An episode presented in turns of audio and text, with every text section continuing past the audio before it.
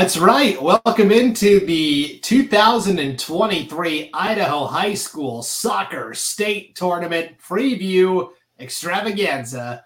Brandon Bainey, pleased to be joined by Christian Wiener. He is one of the talented writers at IdahoSports.com. He's the guy every week when you read the weekend preview. Yeah, he's the guy that's putting all those great words together. So, Christian, thank you for joining us. We appreciate it. Yeah, glad to be here, Brandon. Thanks for having me back again this year. Survived last year, and we're back for another year of a good state preview. It should be a really fun weekend. Yeah, there's so many compelling storylines to get to in both girls and boys soccer, but we have arrived. It is the weekend where 6 state tournaments will take place, all in the Treasure Valley. They like to rotate. So sometimes the North Host, sometimes it's Treasure Valley, sometimes Magic Valley. And so it's going to be a really exciting time. Christian, when we talk about the game of soccer, what's your level of fandom?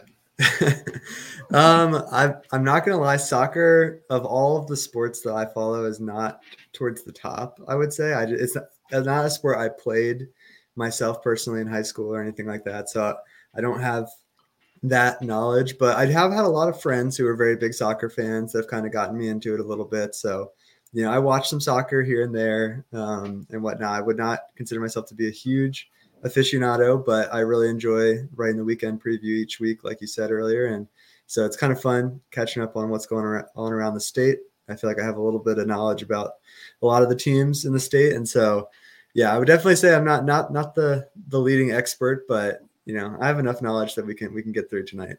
Yes, I'm in the same boat as you. I surround myself with people who know the X's and O's of the game. And then I'm kind of like you. I kind of just look at the stats and the data and, oh, yeah, this team looks good and this one doesn't. But, yes, you've done such a great job all year long with the weekend preview, spotlighting the biggest soccer matchups on both the boys and girls' side. So let's not waste any time. Let's get into it.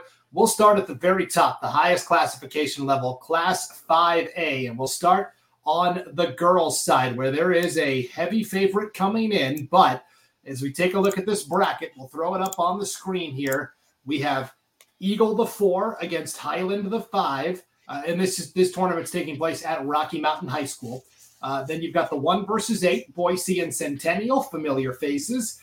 Number 2 Timberline plays number 7 Lake City, and then it is 3rd seeded Owyhee taking on 6th seeded. Mountain View. 6 of the 8 spots in this bracket come from District 3, so there was bound to be some, you know, conference matchups right away here at state. But Christian, when you look at this bracket, what's the first thing that jumps out to you? You know, I think there's a lot about this bracket that's really interesting to me. I think, first of all, the one crazy thing you have to note is Centennial sneaking in this year. That overall record 5-9-3, but you know, you get on a run at the end of the year. We've seen it so many times before, and they find their way in to the tournament, and should be quite an interesting matchup there with Boise in the first round too, as that was the state finals last year. So that'll be an interesting one that stands out to me. But for me, the one matchup that I think is really going to be in it, the close one, is going to be Eagle and Highland at the top of the bracket, the 4 and 5. I think that's going to be a really tight one, but like I said, Centennial sneaking in there, and then also Lake City snuck in as well this year, which is an interesting one. They kind of had a little down year in the regular season, but again, went on a run in the district tournament. So I think that there's a good balance of kind of, like you said, juggernaut teams, and then some underdog Cinderella teams that could maybe make a run as well. Yeah, the first thing that jumped out to me is Lake City sitting there at number 7, coming in a totally different spot than they were last year. They were the number 1 seed. They were undefeated. They, of course, fell to Centennial in last year's semifinals, 1-0. This year, you mentioned it, Christian, they took 3rd place in the district in the regular season. They were the number 3 seed coming in, got hot at the right time. They beat Lewiston in the championship 3-2 in overtime thanks to a golden goal. And now here they come in almost the exact opposite as the 7 seed. So I'm really interested to see, you know, coming in a different spot, can they get back to, you know, where they want to be, which is competing for the championship? That's going to be fascinating to me. But let's start at the top. The overwhelming favorite coming in is the Boise Brave, 15-0-1 during the regular season. They went undefeated in conference play, 12-0. They had to win the district championship in penalty kicks, and it came down to 7 different players lining up to take kicks, Christian. It was pretty wild between Boise and Timberline for that district title. Yeah, that was really an intriguing matchup. I know they're obviously big heated rivals, especially on the soccer pitch, Boise and Timberline. And, Boise for a lot of the year had not really been pushed. I mean, you run down the list. They outscored their opponents 54-5 this season, shut out 11 teams. And so, I mean, they did, and they're stocked with talent. I mean, you look up and down their lineup. They added Marisol Stosic that will maybe we'll talk about a little later in our players to watch, who's from Thunder Ridge. And so it's like they have so much talent. But, I mean, Timberline gave them a good run. They're a good young team as well. And I think really the 1 and 2 are the kind of big, heavy favorites here. And I would not be surprised to see them playing again in a few days. Yeah, so Boise won the penalty kick shootout over Timberline 6-5 in that district championship. Nolan Cromie ended up booting the game winner. She had not taken any penalty kicks at all in the season. And so she's coming in pretty much ice cold, nails it. And of course, yes, when you talk about Boise, you have to start with Sammy Smith, who won't be participating at this state tournament because she has been called to compete on the U.S. national team, which is very exciting, kind of a bummer for Boise and for Sammy. I know she wanted to be there with her teammates, but she was able to play a little bit in that district championship and did take one of the penalty kicks in the shootout before heading off. Yeah, I know she was on a little bit of a pitch count there. They had her limited in how many minutes she ended up playing in that championship. I know it was kind of a similar situation last year, too, if you remember with her. She played in the U-17 World Cup and ended up missing. She missed actually more of the season last year. She ended up missing the last 5 games in the regular season and then the state tournament this year, just the state tournament. But yeah, it's amazing. Last year they lost their best player, still won state this year. I mean, still a favorite even losing her, but yeah, definitely is a big loss as she's obviously one of the premier players in the entire state. Yeah, and you mentioned sophomore striker Marisol Stosic, who was at Thunder Ridge last year. As her freshman season, she started for Thunder Ridge all year. She actually plays club soccer with a lot of these Boise High girls. And she was like, Mom and Dad, what do you think about maybe moving to Boise and, me playing with these girls year round? And they were able to pull it off. And Boise says, we'll take it. Head coach Nicole Arsenault says, yeah, we'll take it. You'll fit in just fine. So yes, Boise comes in as the overwhelming favorite. The rich get richer, right, Christian? Yeah, indeed. I mean, and yeah, I don't know what you can really say about that, but I mean, it's just overwhelming amount of riches there on the Boise Brave, and definitely going to be a tough team in this tournament.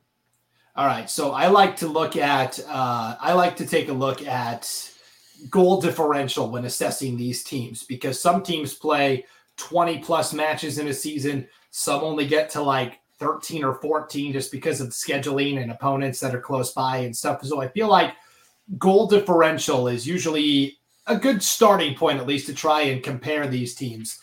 And so when you look at goal differential, it's goals scored minus goals allowed. And when you look at that data, there are 2 teams that are actually tied at the top. Boise, of course, you mentioned it. They've outscored opponents 54-5. That's a plus 49 differential. But Highland also comes in at a plus 49 differential, 67 goals scored, 18 allowed. Eagle is almost near the bottom, Christian, second to last, 32 scored, 10, only 10 allowed, but just a total of 22. So to me, this Highland-Eagle matchup at the top, as you talked about, this 5-4 matchup, really I think comes down to Highland's offense versus Eagle's defense.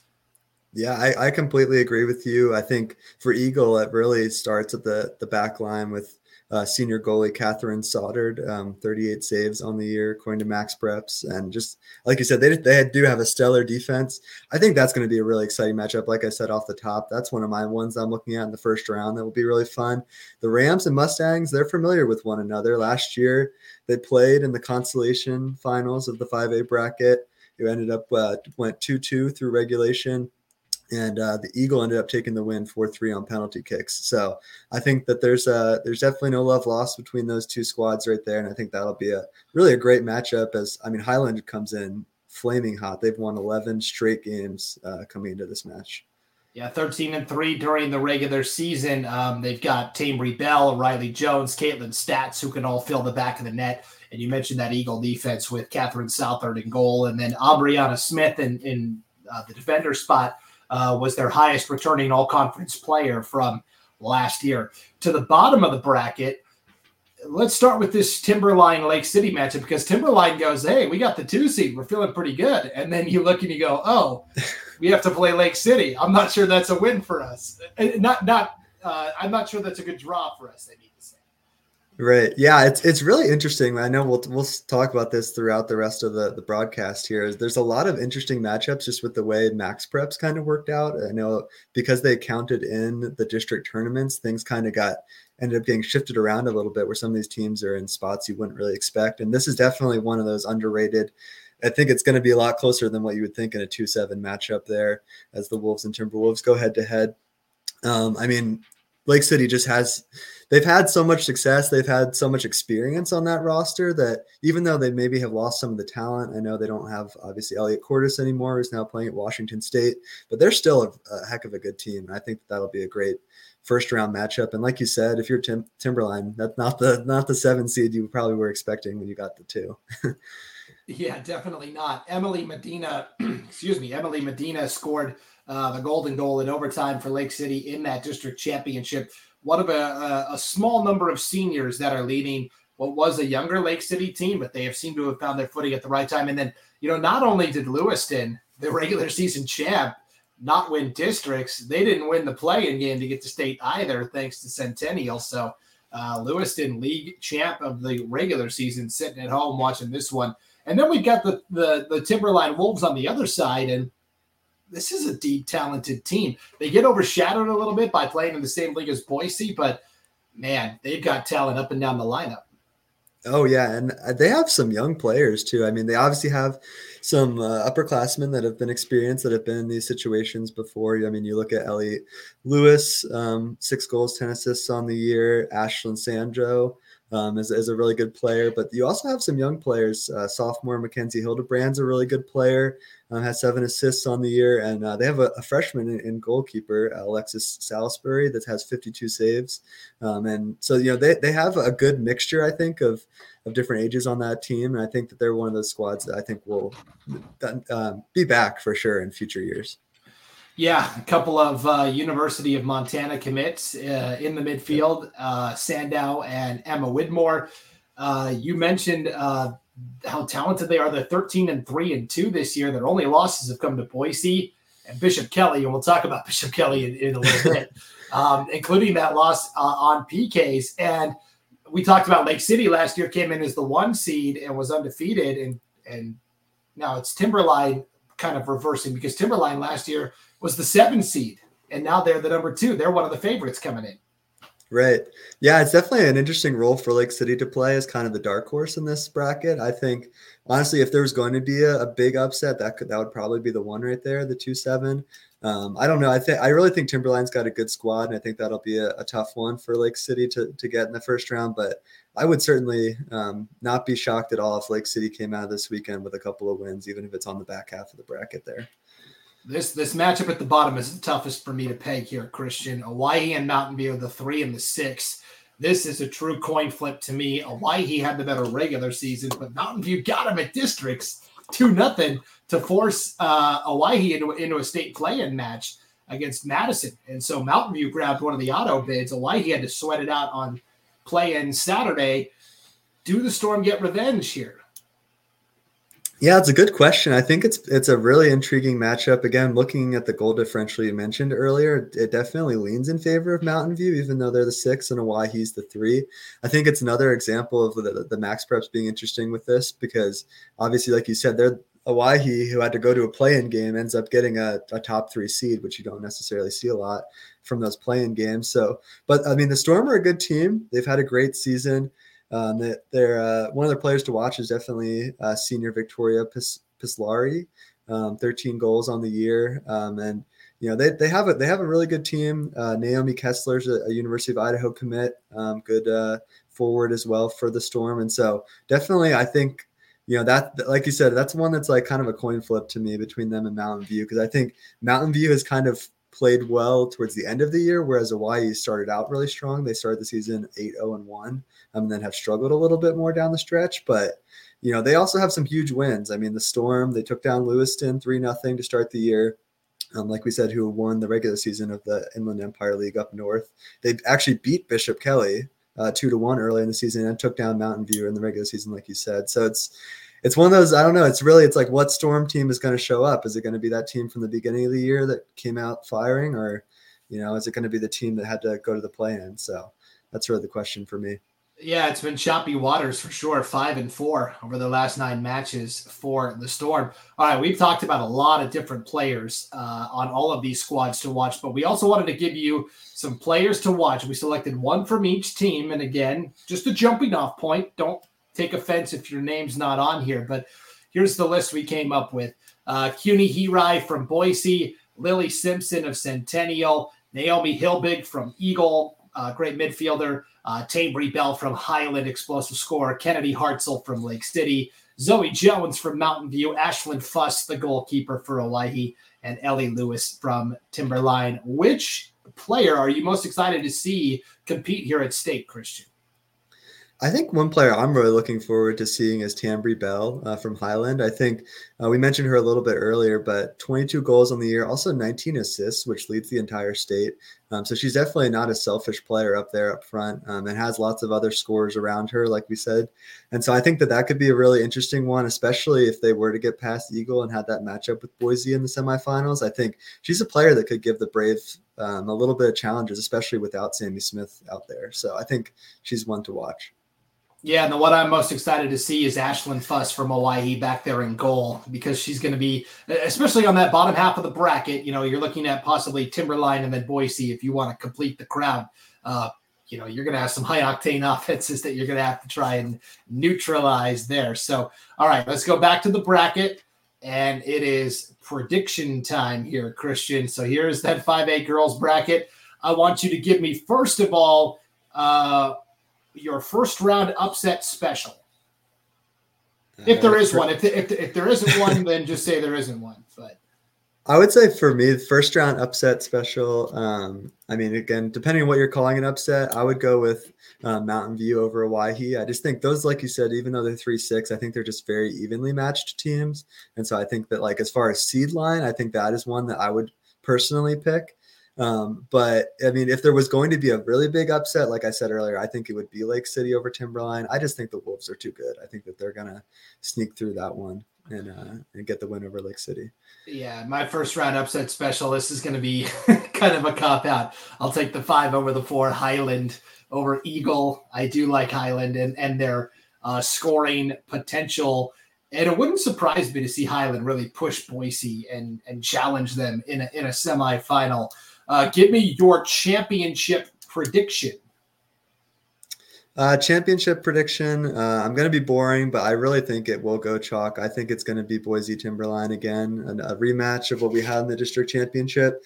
And honestly, I don't know. It could go either way. I mean, I definitely lean Boise just because they just have the overwhelming talent, but I'm not going to count out Timberline. I think that could be my underdog pick. If you can be an underdog as a number 2 seed, but that'd be the pick I would probably make there. Yeah, Boise makes everybody feel like an underdog. That's for sure. I will take Boise, and you're picking Boise to win it. Yeah. Yeah. Actually, I will go Timberline. I'll put that out there. All right. I'm gonna say Timberline. I have my paper bracket here that I'm writing as I speak, so I will hold myself to that. Yeah, I'm going to take notes as we do this here and keep track, and we'll come back and see who got more right. This will be really fun. I'm going to take Boise versus Owyhee. I think Timberline could get knocked out by Lake City in that opener. That would open the path for Owyhee, of course, if they can get past Mountain View. I don't know, something about Owyhee and state tournaments. They just seem to find ways to get to the finals, no matter what sport it is. So I will take Boise over Owyhee. That's going to be my prediction. So, all right, good picks. I respect that. Yeah, we'll see how it goes. All right, let's talk about 5A boys state soccer. But before we do, We're going to give a special shout out to the Double Dippers this year. These are schools that qualified both their girls and their boys soccer programs to the state tournament. Check out this list for 5A, Christian. 5 of the 8 teams got both teams to state. Boise, Centennial, Eagle, and Timberline, all from District 3, and then Lake City from the north. That's a pretty good list. Yeah, that is some great teams there. And I mean, it's really cool to see a lot of these squads that were able to make it on both boys and girls. And I think in some ways I appreciate it as I'm making my notes beforehand. I was just able to do some copying and pasting from things from last year and bring in some of these teams. And so that's kind of nice. But yeah, I think that a lot of these, and the thing is, a lot of these teams are not only teams that both made it, but both teams that are really going to compete for the title when you look at both sides, like Boise on both sides, Timberline on both sides, Lake City. I mean, these are all really, really good squads. Yeah, so let's dive into that boys bracket. We'll start at the top. The 4 and the 5 is Rocky Mountain and Lake City. Thunder Ridge is your number 1 overall seed. They will play Eagle, the number 8. And then in the bottom half of the bracket, you've got number 2 Boise against number 7 Centennial. And number 3, Timberline against number 6, Bora. First gut reaction when you look at this bracket, Christian. Gut reaction when I was looking, because I've been following the Max Prep rankings recently, and I gut reaction when I saw it, I was like, whoa, Thunder Ridge, number 1 seed. That really pops to me. I was not expecting them to come in at number 1. I mean, I knew they were like probably top 4, but I was kind of shocked they got that number 1 seed. And honestly, it's going to be an interesting draw for them. In that one, I think for me, whereas they're kind of higher than I thought they would be, in the opposite direction, Lake City is sitting there at number 5 again. We talked about them on the girls' side. Same thing on the boys' side. That is a highly underrated team at a lower seed there that I'm really keeping my eye on. I think Lake City got totally disrespected on the Max Prep. as much as a computer can disrespect you. I mean, Lake City comes in at 15-0. They're undefeated. And what more can they do? You know, they get penalized because they have to play all of the 4A schools up in North Idaho, you know, Sandpoint, Moscow, Lakeland. But we're going to talk about Sandpoint here in a little bit. They're legit, and Moscow's good. I think Lake City is a 5. In fact, I'll just say it. I like Lake City to get to the championship from that top half of the bracket. Personally, Rocky Mountain is an interesting first-round matchup, though. The Grizzlies were no slouch either, right? They went 13-2-1 in the regular season. So I think the first round matchup might be more difficult than the semifinal, if that makes sense. Yeah, I'm honestly with you there. I think it's really interesting. Obviously, we have 6 SIC teams out of these 8 squads. And so the whole bottom half of the bracket is kind of just different rematches of the SIC there. Whereas the top, I think, is the more interesting, where there's some I don't know. To me, that really intrigues me of, like you said, Thunder Ridge sitting at number 1, like how can they hold up as the number 1 seed and get through that up top?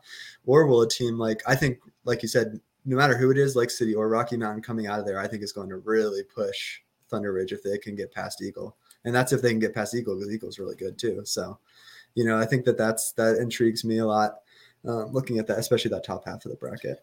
Yeah, Thunder Ridge had a funky record. They were 13-1-3. They had 3 draws in conference play. They tied Highland twice, and then they tied Madison once. Now, they finally, you know, won those games when they got to districts, and so, you know, we can't discredit that entirely. But again, when you look at the goal differential for these 5A programs in 5A, Lake City comes in with the best, 76-3. They've outscored opponents this year. That's plus 73. But Thunder Ridge is number 2, 77 goals scored, 11 allowed for a differential of 66. So if it is Lake City and Thunder Ridge from that top half of the bracket, I mean, that could be a heavyweight showdown for sure. Go ahead, Christian. I was just going to say, yeah, it's again interesting. There's a lot of rematches that you see of teams from previous years. If they were to get through Lake City, Thunder Ridge, that was the 3rd place game last year. And last year, the Titans took advantage. They won 3-0 over Lake City. But I really just think this is a deeper and a lot better Lake City team. It's funny. I'm pretty sure Lake City was a 5 seed last year as well. But I think this is a much better Lake City team than was in this tournament last year. Yeah, That is a very dangerous number 5 seed for sure. Let's go to the bottom half. I guarantee you, a team from the from District 3 from the SIC will make it to the championship. The question is which one. You've got Boise and Centennial on the first round, just like on the girls' side. I think that's actually trickier than it might appear on the surface. And then you got Timberline and Bora. I actually like Timberline's matchup a little bit better than Boise's. Yeah, I actually agree with you there. I think Centennial is, again, one of those teams that is just playing well at the right time here. They finished the season on a 9-2 run, and they got the big 3-0 win over Highland in the play-in game. So I feel like that they're definitely one of those squads that is, I mean, and we've seen it. It's for some reason it's always Centennial coming in here with a lower seed and getting some upsets. But I really think that the Patriots could be a dark horse in the bottom of the bracket. Yeah, Kevin Mayhew in his second season coaching Centennial's program has done a fantastic job, 12-6-1 in the regular season. And then for me, I really like this Timberline team. This is a group that's been together a lot. They've played a lot of minutes together over the years, Quentin Boggs and Kyle Atkinson and Zach Taylor and just so many dynamic athletes here. Bora, to me, Bora got – I think they're peaking at the right time, 10-4-4 in the regular season, but I just don't know if they can keep up with Timberline. Yeah, I was happy for Bora that they avoided the play-in game this year. I'm pretty sure last year they had to go through the play-in to make it into the state tournament. So that was good for them that they made it through like that. They got a big win over Eagle in the district tournament, but I just think that's a tough draw. Like you said, Timberline again is I honestly think they could be the number 1 overall seed. I think that they lost a couple matches this year that we didn't see them lose last year. I think that kind of hurt their max prep rankings a little bit. But really, I think that they could be the overall favorite down there, the Wolves, and on the boys' side. Yeah, Timberline, Boise, and Rocky Mountain were all kind of right near the top of the standings this year. They all took turns kind of beating up on each other. So it'll be very interesting to see how this bracket ultimately pans out. Let's take a look at our 5A players to watch. And again, not an exhaustive list by any stretch, but Baraka Dai from Boise, Christian Griffith from Bora, Carter Griffith, of course, graduated from last year's team. Christian has kind of taken the mantle now. David Miolo from Centennial, Matthew Gabrielle from Eagle, Connor Jump from Lake City, Kevin Jump, the head coach for the Timberwolves, Rylan McPherson from Rocky Mountain, Marco Acosta from Thunder Ridge, and Bryce Elder, the goalkeeper for Timberline. I don't think gets enough credit sometimes. So which athlete are you most excited to watch? Yeah, I think there's two that really stand out to me. You mentioned Christian Griffith. He's only a sophomore, but has been really impressive. I know he was started last year as a freshman as well for the Lions in goal. 86 saves on the year. I don't know. Sometimes who knows with some of these stats on max preps, but that's a really impressive stat right there. I think the other player to me that really stands out is Rylan McPherson from Rocky Mountain with 18 goals and 6 assists on the year. I think that he's a really dynamic goal scorer for them. And I think that if the Grizzlies are going to be able to get past Lake City, then they're going to need a big game from him in the first round. Yeah, the guy I'm most excited to see is Connor Jump, led 5A in assists or was top 5 at least, 17 assists on the year. Great facilitator of that Timberwolves offense, setting up guys like Jacob Molina, who, of course, has scored the most goals this year, 19 of them for Lake City. And then I'm intrigued as well by Marco Acosta for Thunder Ridge. He was the second-team All-State selection last year. And so, again, that Thunder Ridge-Lake City semifinal showdown could be a sight to behold. Baraka Dai also 20 goals, 14 assists is pretty good numbers from a defender. So a lot of good players to keep an eye on here, Christian. But again, I'm gonna make you commit to some picks here. We're gonna put that bracket back up on the screen. All right, what is your first round upset special? All right, first round upset special, I think, is going to be Centennial over Boise. I think that they have the team to do it. Like I said, they've been playing really well. They looked really great in the play-in game. You look at senior forward Austin Carmack, 21 goals, 9 assists. Sophomore David Miolo, 21 goals, 9 assists. Both of them are just a two-headed monster up front for the Patriots, and I think that they're going to get it done, sneak through there, and be that upset team in the first round. I love it. I also like Centennial over Boise, but I'll go with it's not going to be 5-4 every time, but I'll go with Lake City over Rocky Mountain. And like I said, I like Lake City to get to the championship. But what is your championship matchup here, Christian? And who do you like to win? Yeah, I think I agree. I think Lake City is going to get through that first round. I think the match of the tournament is going to be that semifinal with Thunder Ridge, Lake City. I think Thunder Ridge can get it done against Eagle, and I think that'll be probably one of the best games. And really, I think whoever wins that could win.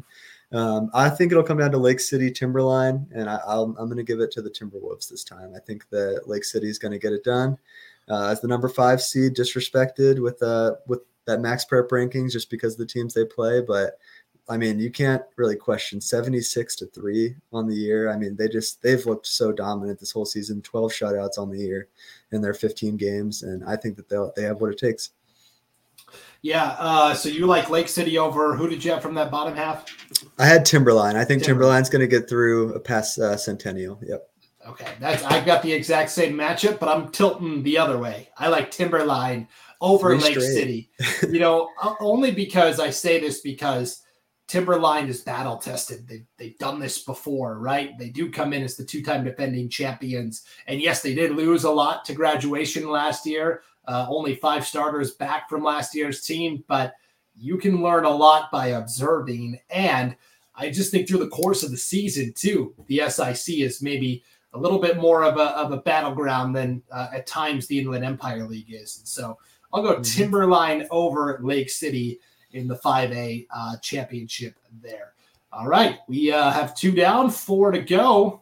We will keep going with the 4A brackets now. And let's go to the girls bracket first here, Christian, as we throw it up on the screen. The matchups in the opening round. And I guess I should mention where all of these tournaments are being held as well. The 5A girls is at Rocky Mountain. The 5A boys is going to be held at Eagle High School. And now to the 4A side. This one will be easy because they're in the same location. Girls and boys all at Brothers Park in Caldwell. So the 4A girls bracket looks like this. The 4 and the 5 is Sandpoint and Skyline. Your number 1 overall seed, Pocatello, the Thunder. They'll take on the number 8 Canyon Ridge Riverhawks. And then on the bottom half of the bracket, Bishop Kelly, the 2 against Idaho Falls, the 7. And then the 3 and 6 matchup is Valley View and Twin Falls. There is a lot to talk about in this bracket, Christian. What jumps out to you right away? Okay, things that jump out to me in this bracket, again, I think the 4-5 seed matchup is, I think, going to be with the best first-round matchup. I just think that those are 2 evenly matched teams, Sandpoint and Skyline.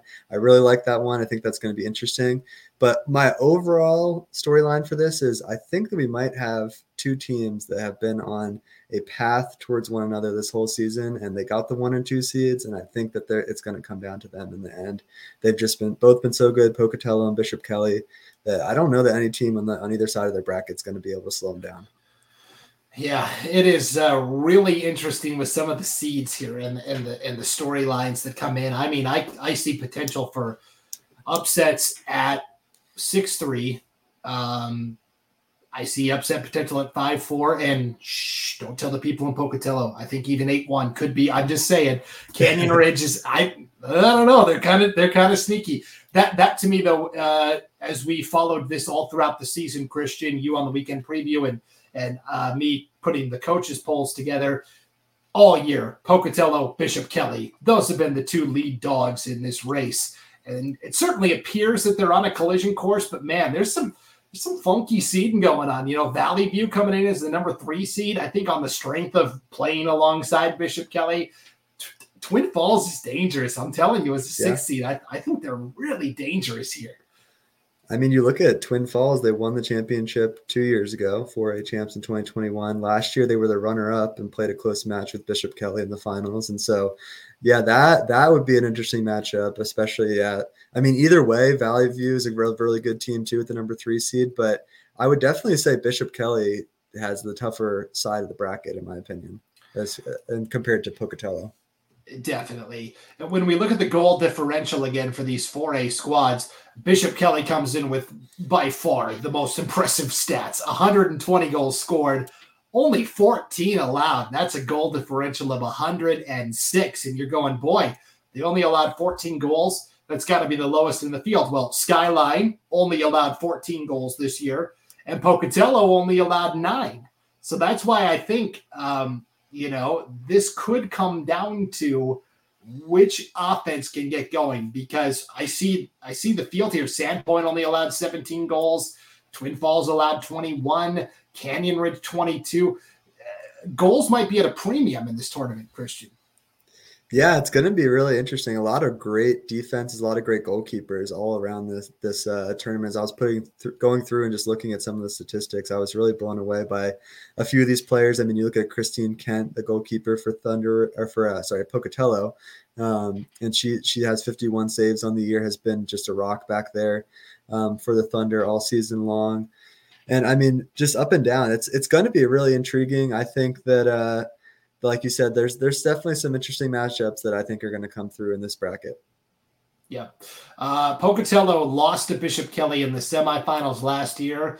They have not lost since. 16-0-1 this year. Their one draw was to Thunder Ridge at the 5A level. And they beat Sandpoint in penalty kicks for third place last year. Sandpoint had to get through the gauntlet. They in Moscow, pretty famously 2 years ago, Sandpoint was undefeated going into the district championship match. Moscow beat them, stole the bid to state. So Sandpoint has been very motivated to make sure that hasn't happened since, but they only beat Moscow 1-0. Hannah Harvey had the second half goal for the win.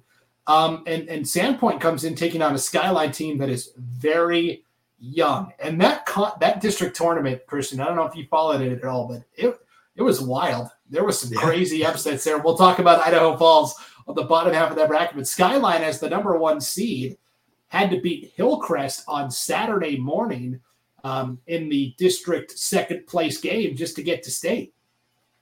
Yep, I know. That's really interesting. I mean, there was definitely some intriguing matchups in the High Country Conference, District 6, on both sides, as we'll talk about in the boys as well. That, yeah, some interesting results there that I was not expecting as far as like just looking. I mean, like I said, I've been kind of following throughout the season, looking at some of the big matchups each weekend. And, yeah, that was really intriguing. I'm glad Skyline still found a way through, because I definitely think that they're the most talented team coming out of that district. But like you said, they had to kind of run through it there this past weekend and sweat it out to get a spot here.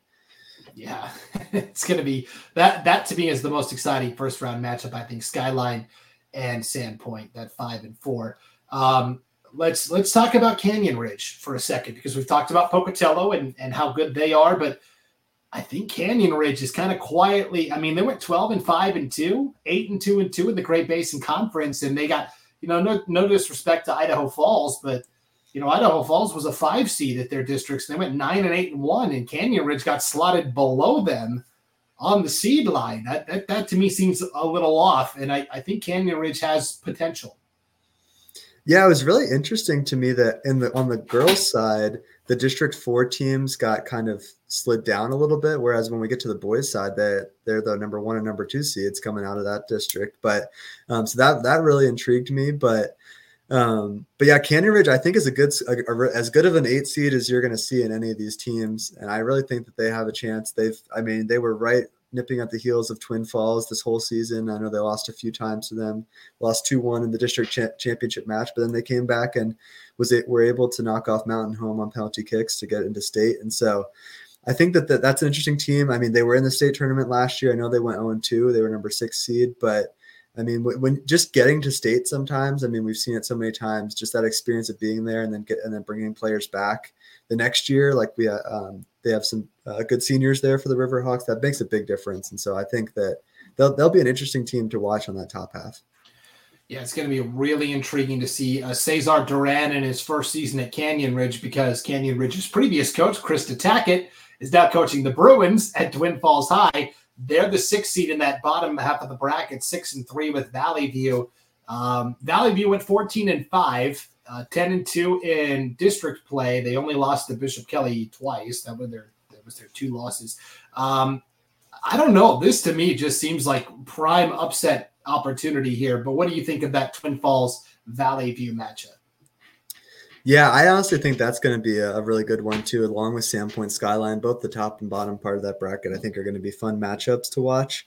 I mean, Valley View is a good team. You know, they brought back Haley Upson, a junior defender. She was a first-team All-State nominee last year. She has 4 goals and 17 assists as a defender, which is the most in 4A. So, I mean, that's some impressive statistics. Junior Alina Hernandez is a really good goal scorer. They have good talent there, and so I definitely think they got a tough draw as the number 3 seed to be facing a team with so much pedigree like Twin Falls. But don't count out Valley View either. They're coming from the bottom. I think they're a really good team. I mean, they gave Bishop Kelly a good run a few times. I mean, 2 of their matchups were really close. The third time they got blown out, but I mean, they're capable. I mean, you know, that's what they say. It's hard to beat a team a certain number of times in a season. And so if they did get that matchup again in the semifinals with Bishop Kelly, I think that could be a good one. Yeah. And speaking of Bishop Kelly, they come in as one of the co-favorites along with Pocatello. They bring back Sophie Schmaltz, Boise State commit. She was the state player of the year last year. She was also the 4A SIC player of the year. But they've got Gracie Rhodes, Taylor Dietzel. They're the defending champs, and we have to remark upon this, Christian.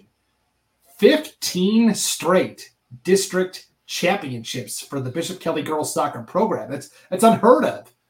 I know that is one thing I think. Like I was going to mention that too. I just think when you have a team with that much longevity of success, I mean it just speaks to the way that program is built. It speaks to just the way that school prioritizes that sport. I mean, it is really incredible that just what Bishop Kelly has been able to do. I mean, it's a decade and a half of every single season. They are the favorite. They have the target on their back, and they still make it through and are back in these situations every year. And I think that, yeah, you just can't speak enough of how good of a program the Knights have there. Down in Boise. And yeah, I mean, you see why they're a favorite every year. I mean, it makes sense. I mean, and then you talk about at a state level, Bishop Kelly, since 2007, they have won 9 state championships, 9 times. They have won state. That's 9 out of the last 16. That's more than 50%, Christian. I know, it's incredible. And I would love someone to fact check me on this. It's funny that their matchup in the first round against Idaho Falls, they're the team, like you said, nine championships in the last however many years. Whereas Idaho Falls, I was having so much trouble trying to find when the last time their girls team made the state tournament. I know it's been at least a couple of years. So I just think it's definitely, that's a kind of a David and Goliath matchup right there. And the 2-7 between Idaho Falls and Bishop Kelly. I was able to find this on social media, Christian, for those that want to know. The last time Idaho Falls made it to state in girls soccer was 2005. Okay. It's been a minute. I was going to say, I was digging back through. I was like, I know they were 5A at one point and then 4A and now they're back. I mean, then 5A and then back to 4A. And so I was trying to find it, and I could not find it, like on our archives on IdahoSports.com. And so I appreciate you finding that. That is a really big achievement for Idaho Falls to get back. You credit head coach Brandon Lee and what the Tigers are able to do there. I mean, that's awesome for them to be here and to get a matchup like this with Bishop Kelly. Obviously, it's going to be tough, but a really cool experience for that program. Definitely. The Tigers at districts came in as the 5 seed. They took out number 4 Shelley 4-0. Number 1 Skyline in the semis. It was 1-1, and then it went to penalty kicks. And Idaho Falls won 6-5 on PKs, and then they beat number 2 Hillcrest 3-1. That was to me the most impressive one, because Idaho Falls and Skyline are bitter rivals. They're in the same school district. They go all out the night before to try and knock off the number 1 seed in double overtime, and then the PKs, and they get it done. And naturally, you assume there's going to be some sort of a letdown after that. But no, they came out even stronger and beat Hillcrest outright 3-1. So it was quite the run for the Lady Tigers of Idaho Falls. And we should bring up a larger point here. They beat Skyline on penalty kicks 6-5, Christian. No coach wants to go to penalty kicks. Very exciting for the fans. Awful experience for the coaches. Yeah, no, I know. I know I talked about this last year. My brother-in-law graduated last year. He was a goalkeeper, and the district tournament, district championship in 3A boys soccer came down to penalty kicks last year. And yeah, I cannot imagine like what a coach is thinking in that moment. I mean, obviously you strategize who you're going to send out there, but it's just crazy to me that, yeah, a game can come down to just something so fickle like that. I don't know. It's crazy, but I mean, it's fun. It's fun to watch, but it can be I'm sure a very heart-wrenching experience for those with something on the line. Yeah, coaches hate it for sure. Let's take a look at our 4A girls soccer players to watch here at state, one from each team. Sophie Schmaltz, of course, from Bishop Kelly. Jaba Hicks from Canyon Ridge. Grace Eastman from Idaho Falls. Kirstine Kent, the incredible goalkeeper for Pocatello High. Liliana Brinkmeyer representing Sandpoint. Macy Marlowe, only a freshman for Skyline and their leading scorer. Ava Schroeder from Twin Falls Christian. Not only did she help lead her team to state, but 2 weeks ago, she also competed at the 4A state golf tournament and took second overall. So she's a two-sport athlete. Way to go, Ava. And then Haley Upson, we talked about a little bit from Valley View. Who are you most excited to see? Oh, that's very cool about Ava Schroeder. I actually did not realize that, so definitely shout out. That's awesome. I love to see athletes competing in multiple sports. We've had it a lot of times before, and it's really neat to see. I think the one, I know we just talked a little bit about Idaho Falls, but Grace Eastman really stands out to me. She's only a sophomore, but 16 goals, 7 assists on the year. Idaho Falls as a team has only scored 39 goals this season. She has 16 of them. That's almost half of the goals that the Tigers have put in the back of the net this year are coming off of the foot of Grace Eastman. And I think that there's definitely something to speak to that of just when you're able to just be that, produce that much for your team. Yeah, and the player I'm most excited to see is Liliana Brinkmeyer, the goalkeeper from Sandpoint. But I would give a 1A to Macy Marlowe right below her, the freshman from Skyline. You know, I'm really intrigued to see what this freshman's all about. I think that's going to be a really fun matchup, that 4 versus 5 in the opening round. But it is prediction time here, Christian. Do you have an upset special in the opening round? Yes, my upset special, the only one I have picked, I think, would be Twin Falls and over Valley View. And even then, I know that's going to be close, but that would be my upset here in the first round. Okay, very interesting.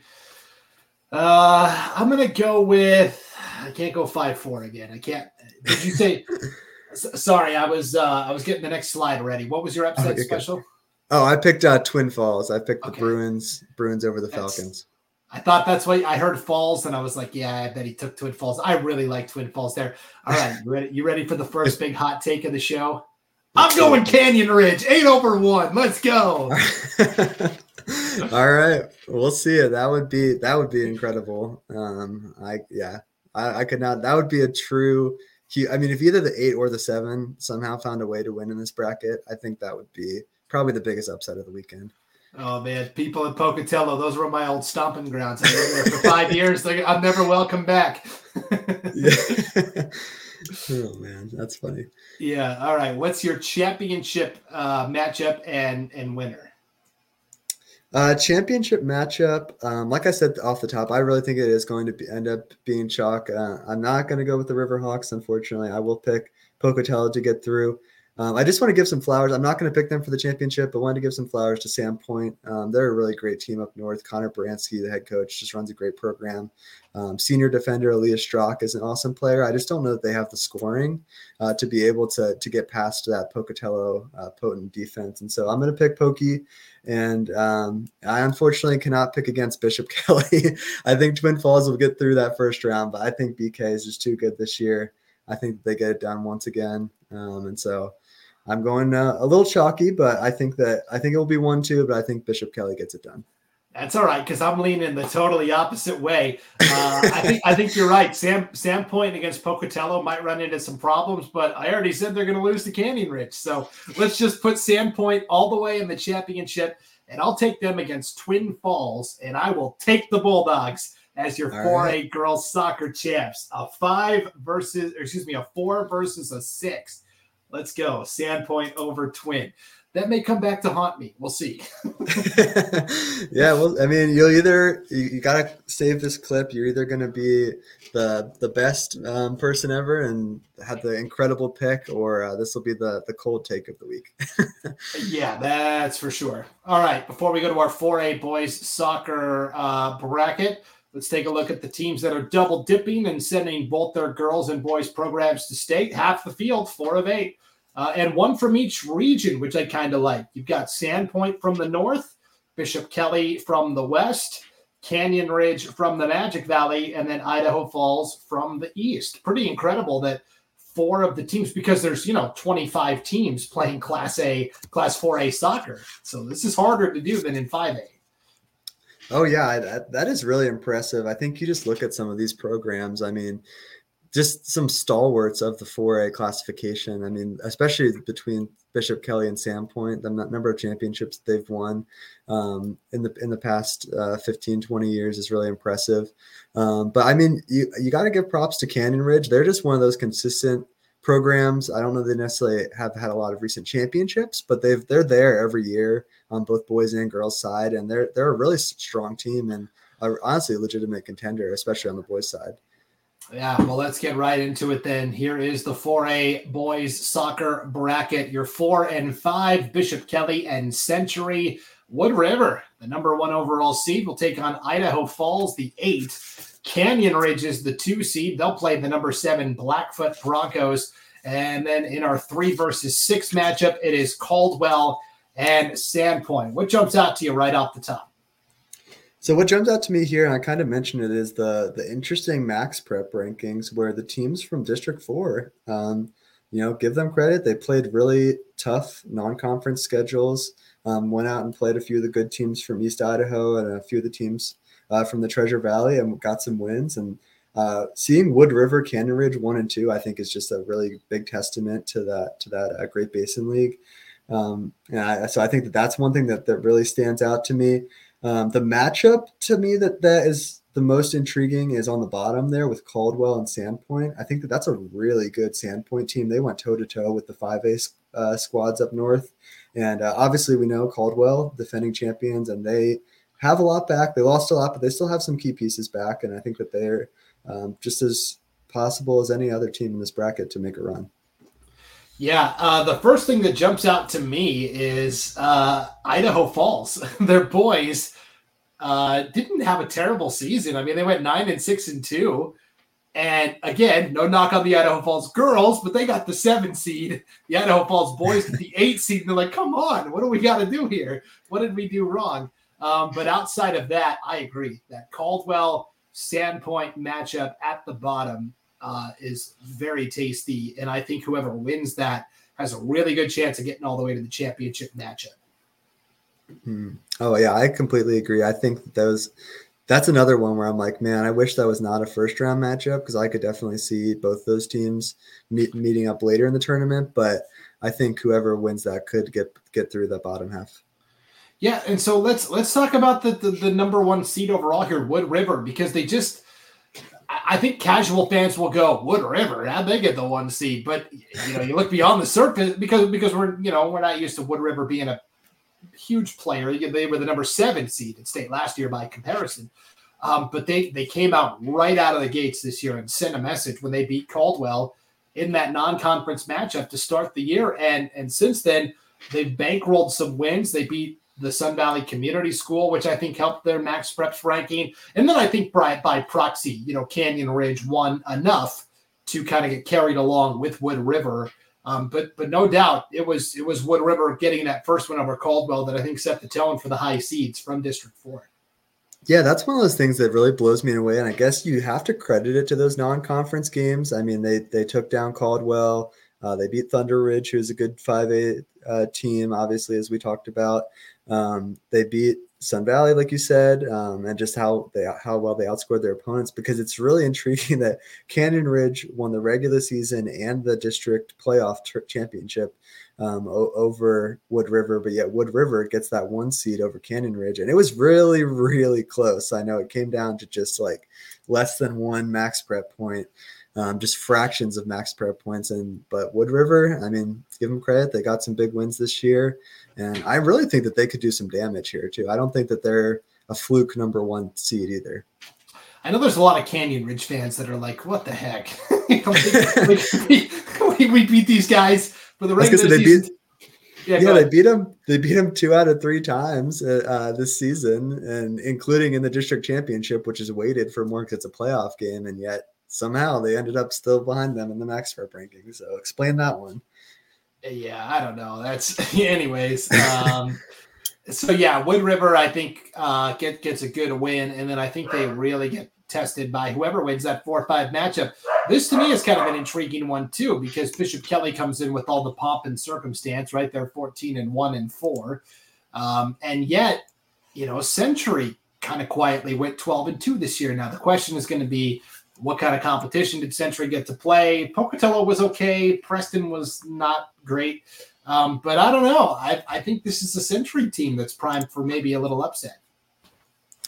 Yeah, I really think that that's a good Diamondbacks team. I mean, they were last year also the number 5 seed. Again, I appreciate when teams don't change seeds. I don't have to change anything in my my little write up from last year. I just kept them exactly the same, just changed their record. That's it. But I appreciate that. But on a serious note, Century is a very good team. I mean, they play in an interesting part down the Southeast Idaho Conference. And so they kind of are an interesting spot in the state where they can play a few non-conference games, but they just have only 3 teams in their conference. So there's only a few actual conference games. So a lot of their schedule goes to playing a non-conference games. They end up playing just a less games, as you can see, only playing 14 games on the year. But I really think that they're a good team. They went 0-2 at state last year again, but I really think that they'll get at least one win this weekend, even if it's on the back half of the bracket. Yeah, I agree with that for sure. And Bishop Kelly comes in by the hair of their chinny chin chin. I mean, they lost to Caldwell in the district championship matchup, and it came down to penalty kicks, I believe. And then they had to turn around and beat Valley View on Saturday morning just to take second place at districts and get that second spot to state. But it took them overtime, and they won 4-3, and so.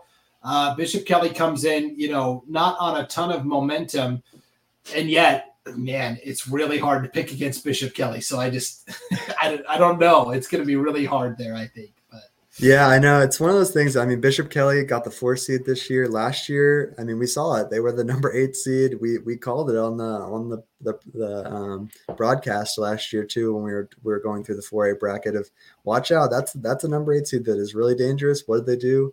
Went to the finals, took Caldwell, who did not lose a game all season, did not trail at all last season, took them to penalty kicks in that championship match, and very nearly took down the Cougars. And so, like you said, I know they only snuck in here, but you really cannot count Bishop Kelly out. Yeah, I mean, they come in actually with the best goal differential, 66 scored on the year, 14 allowed for +52. They just edged out Wood River, who was +51. And then Caldwell was +48 and Canyon Ridge was +44. So to me, there is kind of a clear delineation between the top 4 and the bottom 4 seeds. I think you could quibble about what order they were seated in, but I think there is a line between top 4 and the bottom 4. Let's talk about Blackfoot really quickly. They were the District 6 champions. They beat Idaho Falls. Liam Pope has been doing this a long time. He's a good coach for Blackfoot. I just don't know. I mean, they're 11-3-1, but again, how good was the East this year? I guess we'll find out. Yeah, I think they're an interesting team there, sitting at number 7. I mean, you look at, I know they graduated their first team All-State goalie Gavin Cornell from last year, but the Broncos, they took 3rd place last year in the 4A tournament. For those who recall. And so they're a team that's experienced. They're a team that's been here before. They won the regular season and the district playoff championship over Idaho Falls. And so I know they don't have the greatest goal differential. I know they don't necessarily have the most eye-catching statistics out of all these teams, but they're one of those teams that's just like, for some reason, there's those squads that they don't look the best on paper, but they get it done when it comes down to it. And Blackfoot has been one of those teams over the last few seasons. Definitely. So let's take a look at our 4A players to watch. Again, not an exhaustive list, just a jumping off point. We picked one player from each school. We've got Alan Huerta from Bishop Kelly, Alonzo Garcia of Blackfoot, Fabian Arjuello of Caldwell, TJ Brewer from Canyon Ridge, Brody Stanton from Century, their leading goal scorer this year, Jaron Jones of Idaho Falls, he's the captain of the Tigers, Owen Eddy from Sandpoint, and Ryder Slotin from Wood River. Who are you most excited to see play? I will say I'm glad you pronounced his name first before me. Owen Eddy from Sandpoint. It's Scottish. Ah, okay. I was not aware, but that's very cool, and I appreciate the name. It's a great soccer name, and he's a great player. 13 goals on the year to lead the Bulldogs.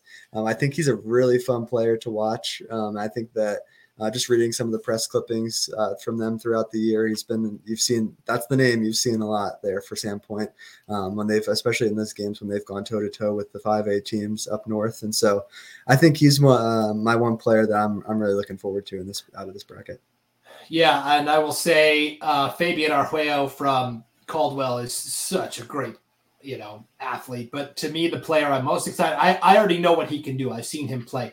The guy I'm most excited about is Brody Stanton from Century, led the team with 19 goals and 8 assists this season. Can he help lead this Diamondbacks team that's kind of a wild card coming in? That, to me, is the most intriguing player on the board. But speaking of intriguing things on the board, let's take a look at the bracket here and get some picks in. Christian, what is your first round upset special? All right, first round upset special here for me is I think that Sandpoint is going to get it done there on the bottom of the bracket against Caldwell. Like we talked about, Caldwell is a very good team, obviously defending champions, but they lost a lot. They only returned 4 of their starters from last year. I know they have some good pieces back. Fabian Arguello, like you talked about, David Galvin's a good player, but I really love the way Tanner French runs the Bulldogs program. I think both Sandpoint girls and boys just have great soccer programs up north. And I just want to give a shout out to senior Jet Longenecker for the Bulldogs. I got to write an article about him for another magazine that I write for. He told me last winter, during the winter, they have a turf field up in Sandpoint. He would go out and shovel the snow off of the turf field and run sprints and kick the soccer ball around. So I'm just imagining, I don't live in Sandpoint, but I'm just imagining driving by in the dead of winter when there's snow on the ground and you look over and Jet Longenecker is just out there just running sprints on the field. I think that kind of determination, just the way they run their program, I think that's going to be my upset pick. That's epic. Yeah, that's dedication right there. I'll be honest, I don't know if I really like any upset specials in this bracket. If I'm picking one, I guess I'll go Century. Again, here comes, Brandon really stepping out here, 5 over 4. But I don't even like that, honestly. I don't think I have one. I guess I would take Century over Bishop Kelly, but I honestly don't see an upset. I think the top 4 all advance in this bracket. I'll go chalk. And then I guess the question would be, Christian, what's your championship matchup and who you got winning? Yeah, I think my championship matchup, again, I talked about Sandpoint. I think that they will be able to sneak by Canyon Ridge in the semifinals and make it to that championship round.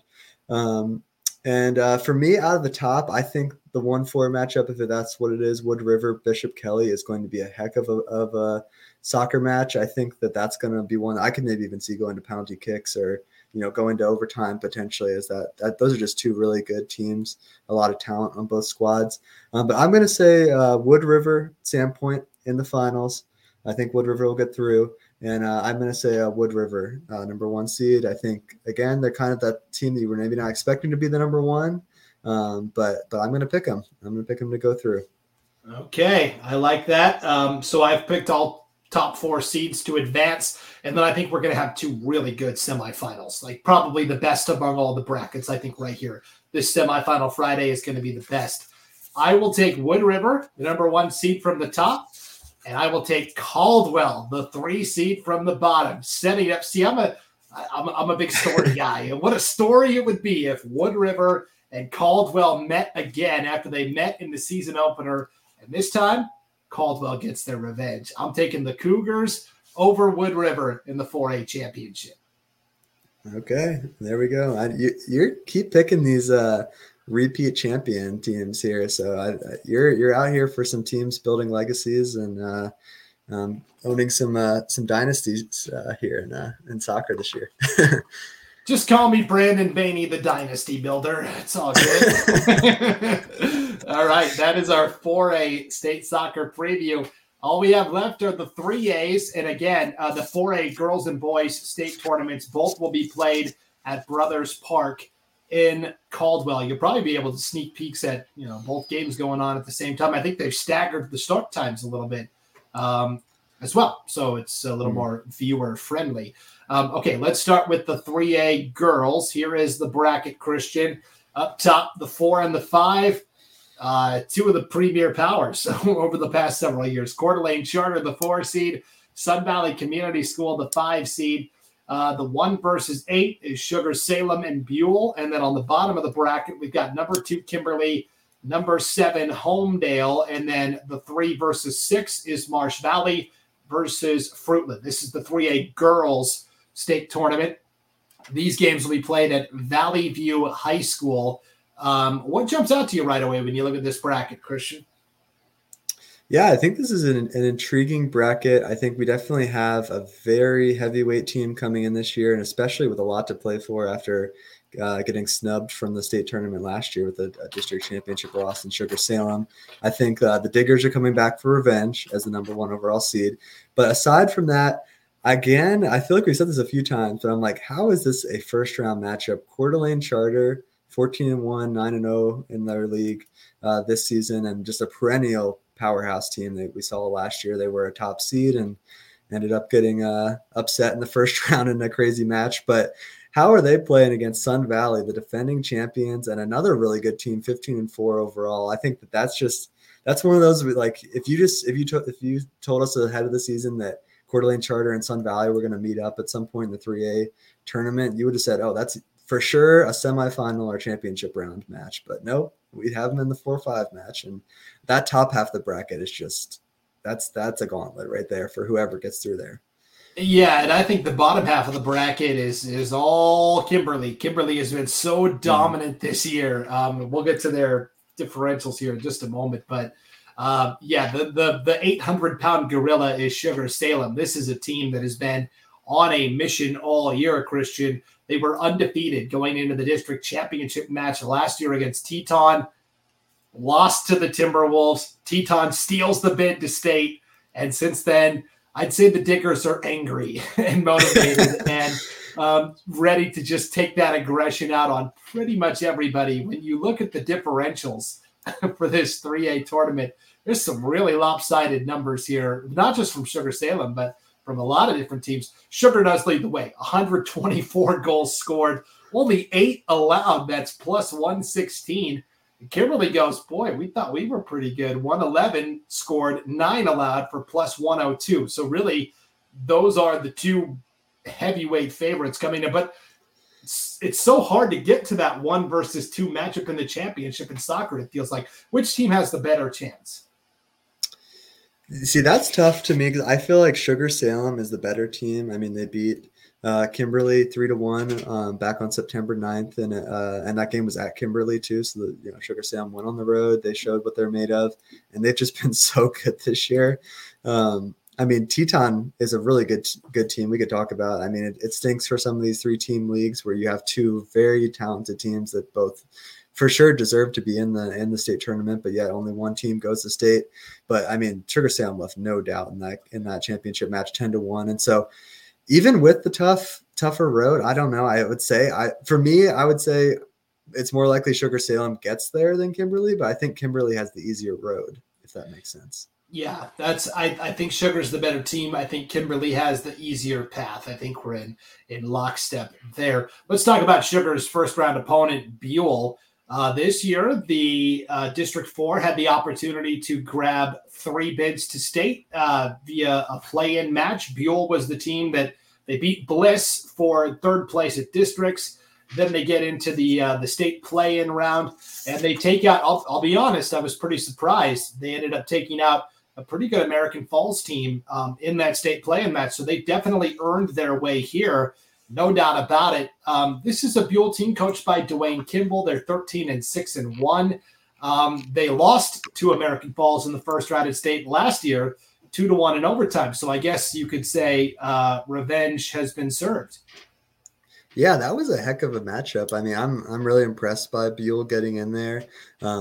I mean, American Falls last year ended up taking third place in the 3A bracket. I mean, they're a talented team too. I was surprised to see them not get in this year. And so, you know, like you said, you give credit. They got that extra play-in match this year, and Buell got it done. And so I think that they're a fun team too. I mean, you look up and down their lineup. Junior midfielder Liesl Kimball, 23 goals, 6 assists on the year. Also, senior Miranda Beltran has 14 goals and 3 assists. So, I mean, they have some goal scorers. They're not, I mean, I think it's a tough matchup with Sugar Salem in the first round, but, I mean, don't count them out, especially maybe to make a run on that back half of the bracket. Yeah.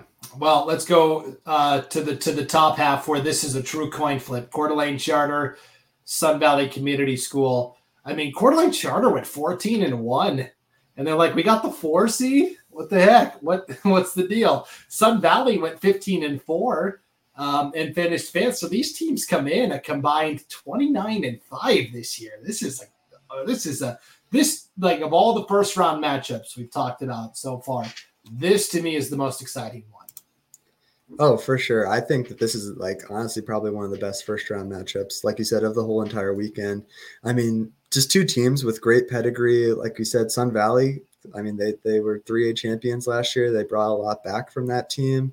I know they lost some all-state players. That's going to be tough this year for the Cutthroats, but they've shown. I mean, I know they lost to Kimberly, but as far as everyone else on their schedule that's not named Kimberly, they have just taken care of business this year.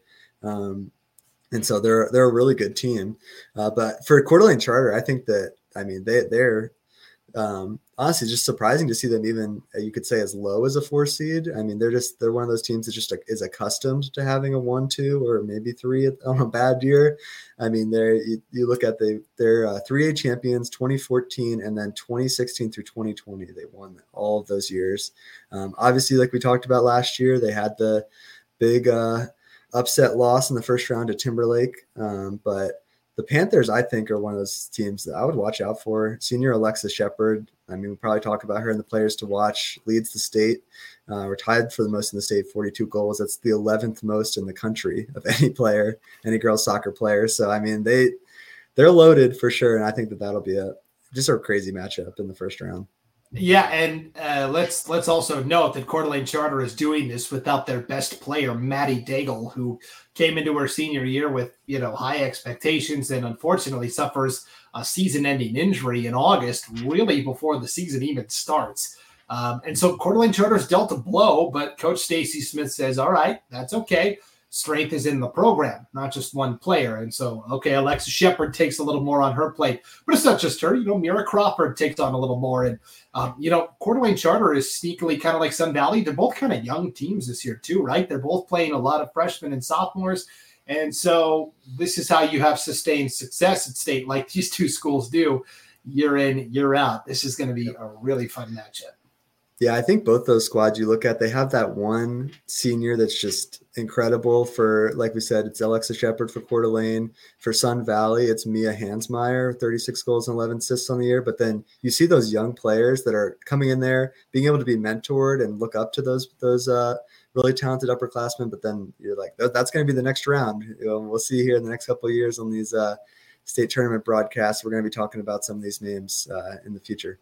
Yeah, Sun Valley hosted Sugar Salem pretty early in the year, and Sugar Salem came and won by double digits and was kind of an eye-opener, I think, to the Cutthroats, and they've kind of been a focused team since then. All right, let's take a look at this bottom half of the bracket. We talked about, and you watch, because we go, oh, yeah, this is all set up for Kimberly, and then watch somebody else come through you. That's exactly how it goes. Let's start with Kimberly. They come in, I mean, with just gaudy numbers. I mean, they're 18-1. Only loss was to Sugar Salem, 3-1. So pretty close match. They didn't allow is this right, Christian? You did the research here. They didn't allow a goal until September 5th this year. Yeah, I'm pretty sure. I think it was their first 6 matches were all shutouts. That's insane. I know, that's incredible. They're just such a good team. The Bulldogs, they ran through the High Desert Conference this year. Like you said, they took care of business. Against Sun Valley, who we just talked about, is a really good team, championship pedigree, 7-1, 3-1, 5-1 in their three matchups. And so, everyone you've put in front of them, including Sugar Salem, giving Sugar Salem a 3-1 game, that was probably one of the closest matches that the Diggers have played all season. So I'd love to see that in the championship. We'll see if they can get there, though, because there's some interesting matchups here, as we'll talk about with Homedale. Yes, there is. And then Kimberly, first six games of the year were shutouts, 13 shutouts in total this year as well. And, yeah, let's talk about Homedale, where Kimberly is a young program, right? The program only started 6 years ago, and now here they are at state. Well, Homedale's got them beat. This is the second year of Homedale soccer on the girls' side. They don't even have boys' soccer at Homedale. It is girls only at Homedale. Last year, Christian, they had kind of a modified schedule where they played a couple of conference opponents, but it was mostly we're going to make our own schedule as an independent, knowing that then they would take the fifth seed into districts. And as the 5 seed, they upset the 4 seed at districts last year. So you were like, man, this is a team that's already figured it out pretty quickly. And so Shelby Nicoletti, the architect of this Homedale program, has done a pretty phenomenal job in just 2 years taking a team to state. Oh, for sure. And they're a super young team. I was looking up and down their statistics. I think there might have been one or two upperclassmen that have – at least statistics, goals, assists, those type of things. You look at sophomore Carly Kildo, 19 goals, 3 assists. Sophomore Morgan Nicoletti, I'm assuming Shelby's daughter, 7 goals, 3 assists. And their goalkeeper is a junior, but Kennedy Kildo with 33 saves on the year, only 13 goals allowed this season. And so, they're a really young team. I think that's super exciting for them. They broke through, especially beating, a program like Fruitland that has just been a very, the class of the Snake River Valley in some ways for at least the last few years, and able to break through, get that district championship, I think is huge. I think that this is a dangerous team that could maybe make a run. I think it's a tough matchup with Kimberly, but again, I would not be at all surprised to see them win a match or two this weekend, even if it's on the consolation side. Yeah, Homedale beats Fruitland 4-3 in the district championship, avenging their only loss of the year, which came to Fruitland in the regular season. They went 9-1-3. And part of Homedale's problem, and I've heard this from some Homedale fans with the Max Prep seeding especially, is, hey, we beat Fruitland in the district championship. How come they're seated above us? Because I'm with you. I think if Homedale is matched up against anybody besides Sugar or Kimberly, there's a really good chance they get that first round knockout. But it's going to be hard against the Kimberly team, but it wouldn't surprise me to see Homedale playing for the consolation trophy on Saturday and bringing home that consolation trophy. Oh, 100%. I agree. And yeah, I think it is interesting. Soccer is obviously a different sport than a lot of the other ones, but it is interesting that I'm glad that they're counting the Max Prep rankings for playoffs this year, but I still think, yeah, it is a little weird how it works out that even if, truly the districts, as long as you get one of the spots to make it to state, it doesn't necessarily matter if you get first or second in your district, as long as you get a spot. But that is kind of interesting. But, Fruitland's a good team, though, too. And I think that they definitely well earned their 6th seed and a 13-2-1 overall record. And I think that they'll be an interesting team here in the bottom half of the bracket for Marsh Valley to handle in the first round.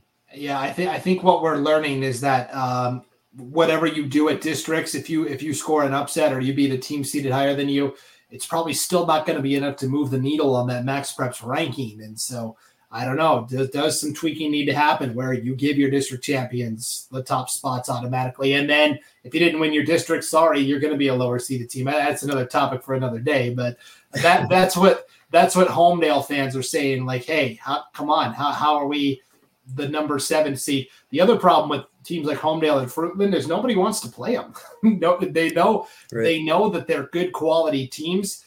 They're already at the lowest level of 3A. And you're not going to get a 4A program like a Bishop Kelly or a Valley View or a Columbia to play, because if they lose, that's going to ding their Max Preps ranking. It's almost all risk, no reward for the bigger schools. So they end up having to play a lot of Oregon teams. And so it's just kind of a funky schedule for these SRV teams from District 3. But let's talk about the other one. Fruitland comes in as the number 6. They're going to play the number 3 seed from Marsh Valley.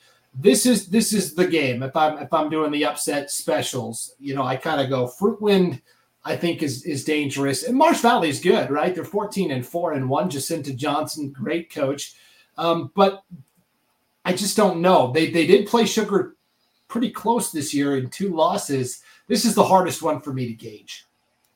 Yeah, I think that's another really intriguing matchup here on the bottom half of the bracket that I think for being a 3-6 game, I think is truly a coin flip. I think obviously Fruitland probably upset they didn't make it through on the in their district championship, but they were still able to go and get a win against the pesky Bonners Ferry team that had a good year. And so, I mean, they pushed through, they made it here, and I think that we've seen it in the past. They've made runs. I mean, they were the 2021 3A champions, 2022 runners-up. I think a lot of that had to do with Abby Robidoux, who obviously is one of the best players that we've ever seen in the state as far as goal scoring. But I mean, as I've put in my notes, no Robidoux and no problem this year for Fruitland. They still had a great season, and they have a lot of good talent too. I mean, you look at juniors Bailey Rawlinson and McKenna Rawlinson, the sisters there, both combined for 30 goals between the two of them. And so they got some good scorers, but I don't know. Marsh Valley is one of those interesting teams. Again, the Southeast teams, I think just in those 3 team conferences, it's going to be a little funky sometimes and hard to gauge with them. But I mean, they've had a great season. They avenged their loss to American Falls from last year and got back, won the district championship in penalty kicks this season. And I don't know. They're one of those. I feel like that's the team I know the least about, honestly, is Marsh Valley. But I think that it's going to be an interesting matchup with Fruitland. Yeah, I just think it's really both teams can really put the ball in the back of the net. You know, when you look at the goals scored this year, Marsh Valley scored 82 times. Fruitland scored 67.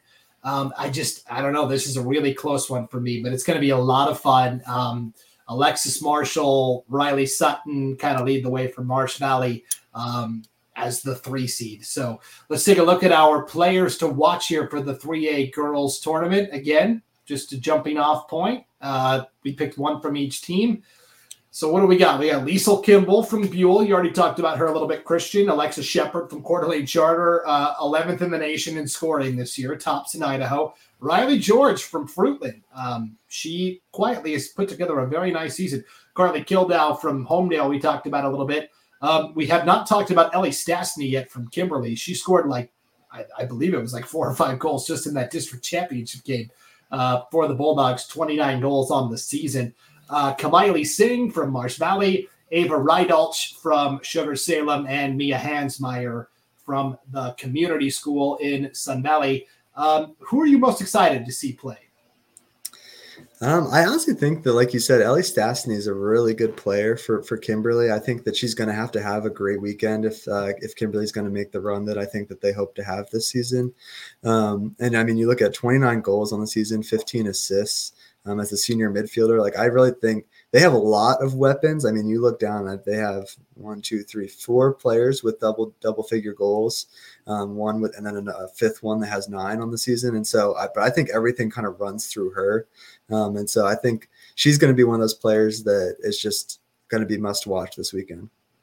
Yeah, it's going to be really fun. I'll give a special shout out. We didn't mention her, but Gracie Young, the goalie for Marsh Valley, 172 saves on the season. That is, you didn't fat finger that when you were typing that, right? There was 172 saves.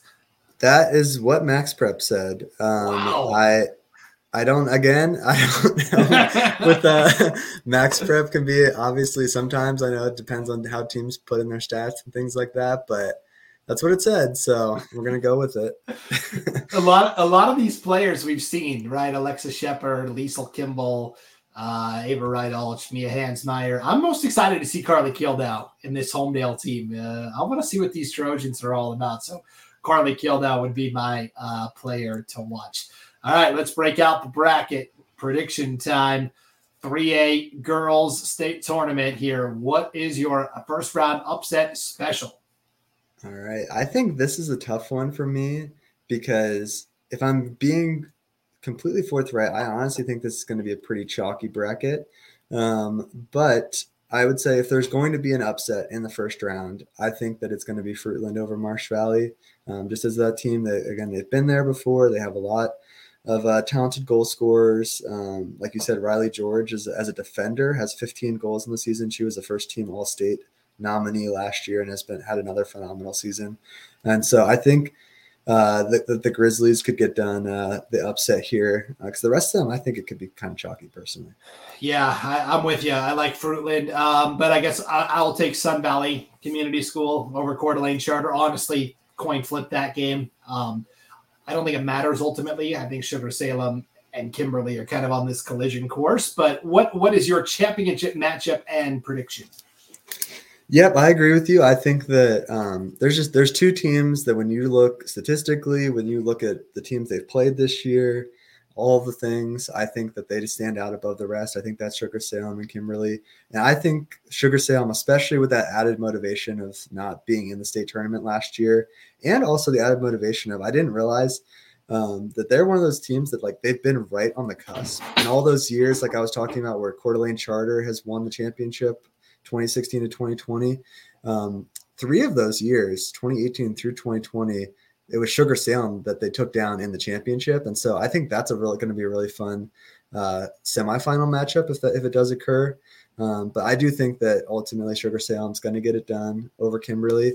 And I think it'll be a close match, but I think that it'll be fairly handily, something like a 5-2 or something along those lines. I just think that they're hungry. Wow. Okay. I agree. Sugar and Kimberly, and just so we're not the same, I'll take the Bulldogs. And honestly, both teams are dynamic offensively, and I don't know, it could turn into a shootout for sure. Sugar did beat Kimberly 3-1 earlier in the season. Both teams are going to be laser focused, I think. So I'll take Kimberly just to be the contrarian there. So that's our 3A girls soccer preview. All right, before we get to the 3A boys, let's check out our double dippers in 3A soccer. These are schools that are sending both girls and boys teams to state. The usual suspects, I would say. Coeur d'Alene Charter from the north, Fruitland from the Treasure Valley, Sun Valley Community School from the Magic Valley, and Sugar-Salem from the east. Nothing too surprising with this Big Four. Yeah, no, a lot of teams like we talked about that are, you'd expect to be here. I think Coeur d'Alene Charter on the boys' side is one team we'll talk about here in a minute that I'm happy to see making it. It's been a couple of years for them, and they're glad to see them back. But, yeah, a lot of these teams, you kind of almost write it down every year that Sugar-Salem's going to be there, Sun Valley's going to be there. I mean, they're great programs run by great coaches that have just had a winning expectation. Yep, the gang's all here. So here is the 3A boys soccer bracket. These games will take place at Valley View High School as well. There are two fields at Valley View. So kind of like the 4A, you'll be able to watch the girls and boys action kind of simultaneously. The 4-5 right out of the gates, Wendell and McCall Donnelly. Number 1, Sugar-Salem will play number 8, Fruitland. You've got the community school from Sun Valley, the number 2 seed. They'll play number 7, Coeur d'Alene Charter. You've got then Bonners Ferry at 3 and American Falls at 6. What jumps out to you right away, Christian? For me, what jumps out here, I think, is Sugar-Salem's the 1 seed here, but I think that they have a tough side of the bracket up top. I think that's going to be – I don't think that they're – quite the team that the girls is as far as just a lock that they're going to be in the championship. I think that they're going to have a tough run up top.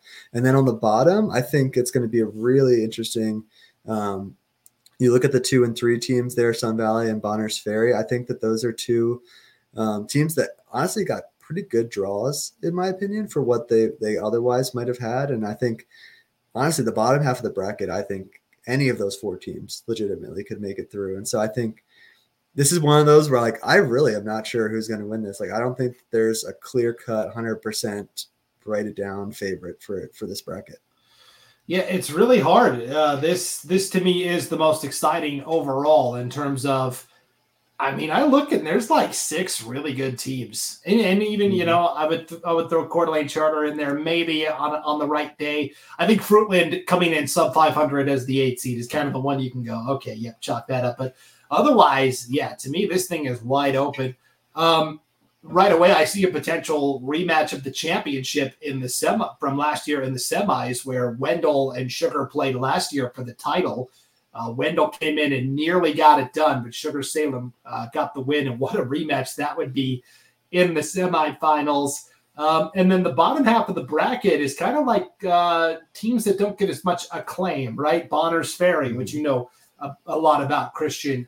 American Falls never really seems to get the hype as like a Sugar Salem does. And so to me, it's like up top, the heavyweights, and then at the bottom, it's like the, hey, don't forget about us. We're good too.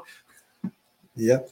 Yeah, that's what I was saying. That bottom half of the bracket, I think, is like, it's just intriguing to me. I really don't know who's going to come through that bottom half of the bracket. I think Sun Valley probably is the favorite there, just in the season that they've had, only 2 losses all year. But I mean, even Coeur d'Alene Charter, like you said, is a good team, and they're very young. And so I think that'll be fun. And then the 3-6 with American Falls, Bonner's Ferry, I think could go either way as well.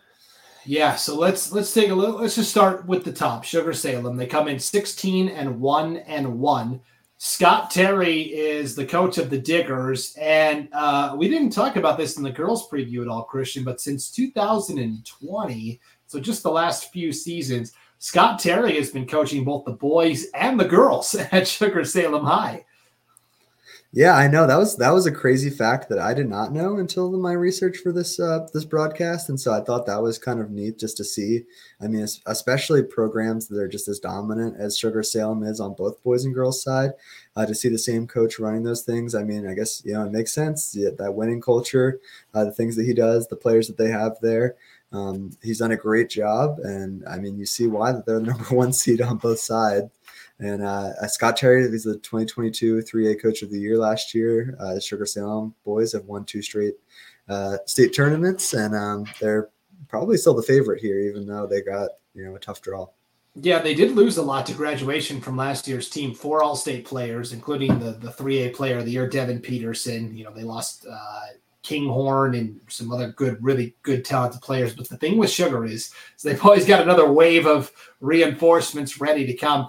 Fisher Daniels, Gabe Gerardis, Tyler Mendoza in goal has done a great job this year for the Diggers. I will say one of the toughest hurdles they had to clear came in districts against Teton. Teton, and I don't know which team you say shouldn't be here, but like Teton was one of the 8 best teams in the state this year in boys soccer. But one bid league, it's the way it goes sometimes. Sugar won in a close one, 2-0 over Teton to win the district title.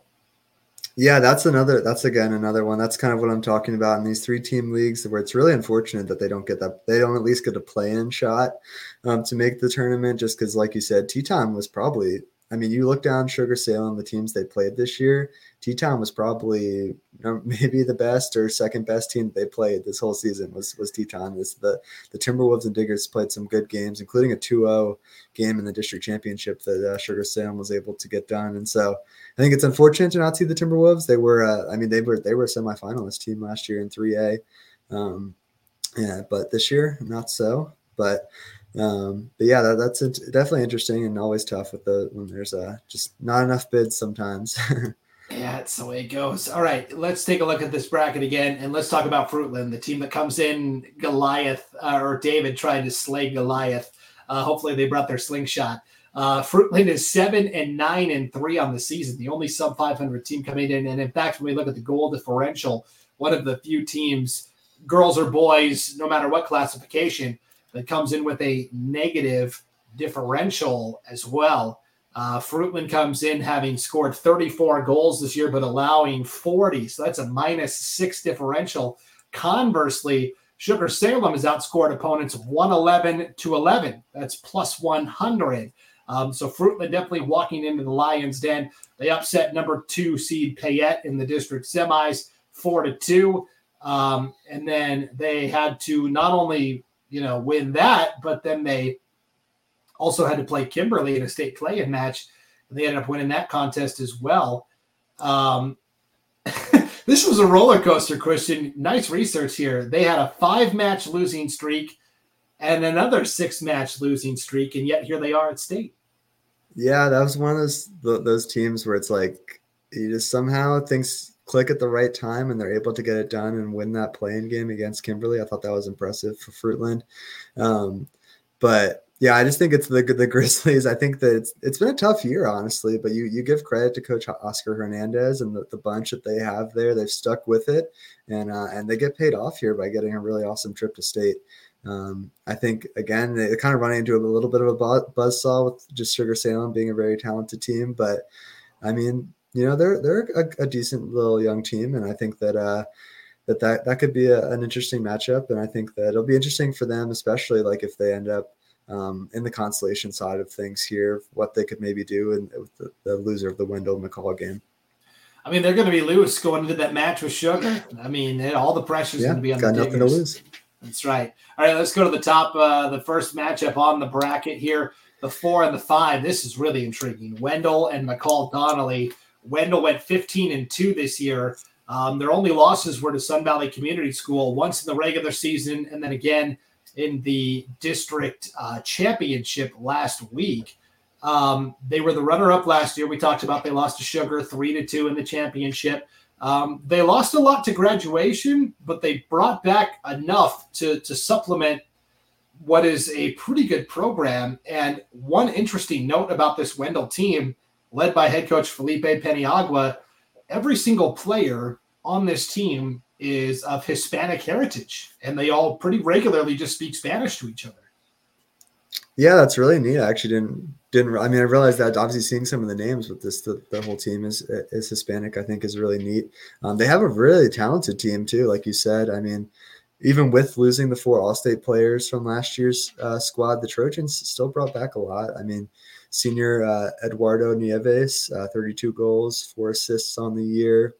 Their senior goalie Alessandro Rivera is a very good goalkeeper back there between the pipes. And I think that they're a dangerous team there in that top half of the bracket. I think it'll be a fun matchup with McCall Donnelly, who's also very talented. But don't count out a team that, you know, like we said has been there before, has made a run like they did last year. You know, they have the will to win, and I think that they'll have a good shot if it does end up coming down between them and Sugar Salem. Yeah, it's going to be really interesting. And then on the flip side, you've got McCall Donnelly, who kind of quietly went about their business. Brad Kindle is a great coach for the Vandals, 10-2 on the season. They beat Fruitland in overtime 2-1 to win the district title.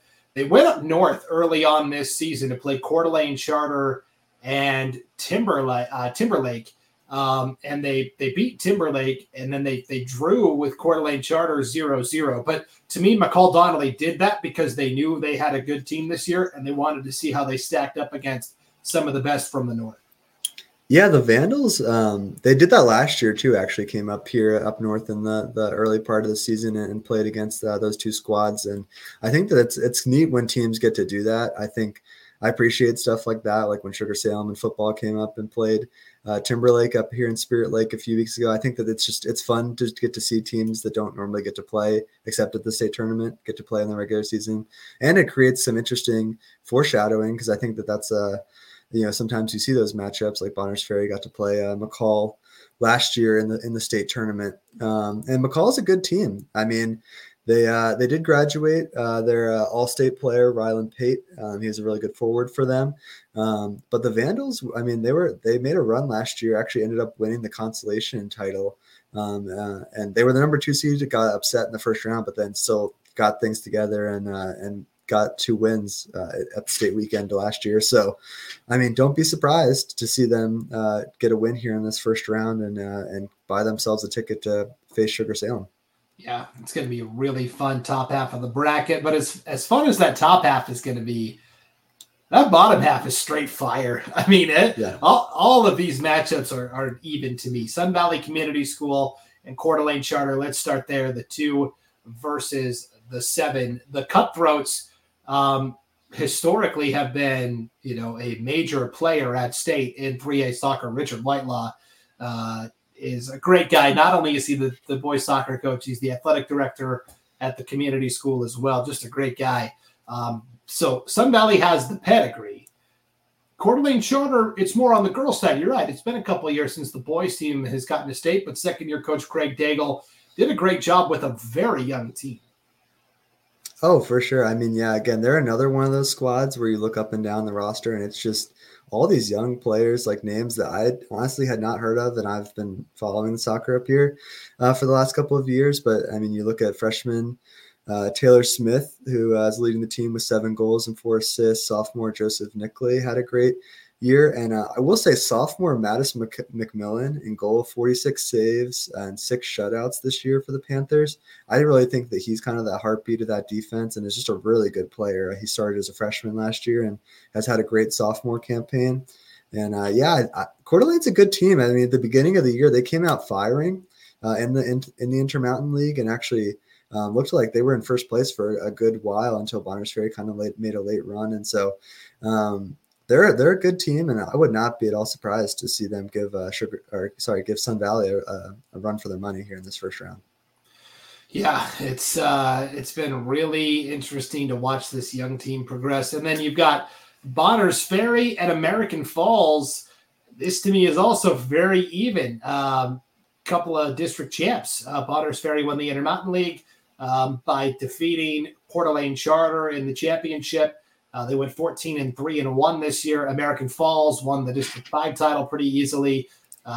They went 13-3-3. American Falls only lost to Teton and Sugar this year. That was it. And the second time they played Sugar, it was a 2-1 game.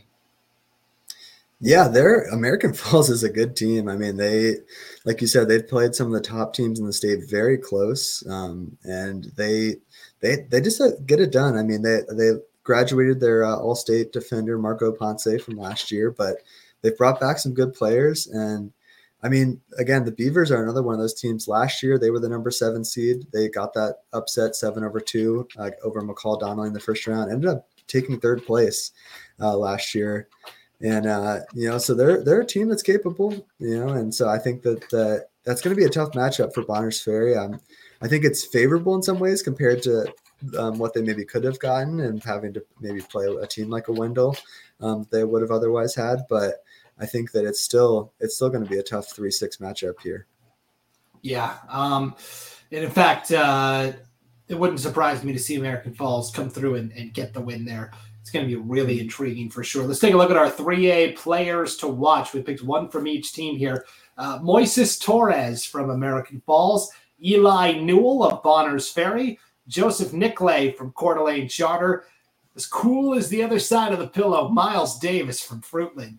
Michael Foster, the goalkeeper from McCall Donnelly. Ben Owens from Sugar Salem. Asher Maxwell from Sun Valley. And Eduardo Nieves from Wendell. Who are you most excited to watch here, Christian? For me, I'm gonna give a shout out to Eli Newell for Bonners Ferry. Again, obviously I live up here in Bonners Ferry, so I'm a little more familiar with their team. I actually got to also write an article about Eli for one of the magazines that I write for up here.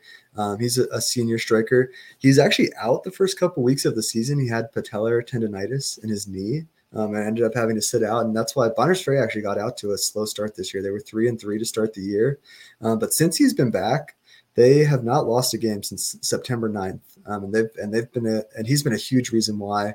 He had 26 goals, 9 assists on the year, including the game winner in the 1-0 district championship win over Coeur d'Alene Charter last week. And so he's kind of the heartbeat of that Badgers offense, and I think that he's one that I'm looking forward to keeping an eye on. Yeah, and for me, the guy I'm most excited to see is Eduardo Nieves from Wendell. Last year, he had other guys he could defer to, but he is kind of the leader. 32 goals, 4 assists on the season. And if Wendell wants to get back to the championship game, they're going to need the absolute best from Nieves. And I guess that's the question. Only one team potentially can get back to the championship from last year, Sugar or Wendell. Who do you think ultimately makes it to the title match, and who do you got winning? Title match, I think it's going to come down to Sugar Salem on the top half of the bracket. And Call me a homer, but I really think Bonner's Ferry is going to break through and get to that championship match on that bottom side. And the reason why is and I don't know if we've already talked about this, but my upset pick would be Coeur d'Alene Charter over Sun Valley. I think that it could be, if they can keep it low scoring, which Sun Valley, that's going to be tough, but if they can keep it low scoring, I think Coeur d'Alene Charter has the defense to hang with them. And if that is the case, I think that the Bonner's Ferry could get through. So I'll say Bonner's Ferry, Sugar Salem, but I will pick Sugar Salem to get it done once again, boys and girls. Okay, yeah, I guess I forgot to ask you what your upset special was, but you like Coeur d'Alene Charter over Sun Valley Community School. Yep, that's my pick. Okay, my upset special. You're not going to like this, Christian. Christian lives in Bonner's Ferry. I'm going to pick American. I'm going to pick American Falls, the 6th seed, to take out the Badgers. That's my first round upset special. My championship. I've got Wendell knocking off Sugar Salem in a tight semifinal. I've got Wendell on a bit of a revenge tour here. They're going to get revenge on Sugar from last year's championship loss, and then they're going to get revenge on the Cutthroats in the championship. So I've got an all-District 4 final, and I will take the Wendell Trojans over Sun Valley Community School. I like the pick. Wendell's a good team. Would not shock me at all to see them make another run this year, and I think that if that happens, or with what anything happens, this is going to be a fun one to keep an eye on, this bracket down here. 3A boys. Yes, 3A boys, 4A girls, I think, are the two most exciting overall fields in terms of competition. But, man, we talked for nearly 2 hours about all the brackets and all the matchups here, Christian. If you're a soccer fan in Idaho and you walked away from this not learning more about state, I don't know what else we could do for you. Yeah, we exhausted our resources here. We did the research, and it was honestly a really fun conversation. I enjoyed talking about it.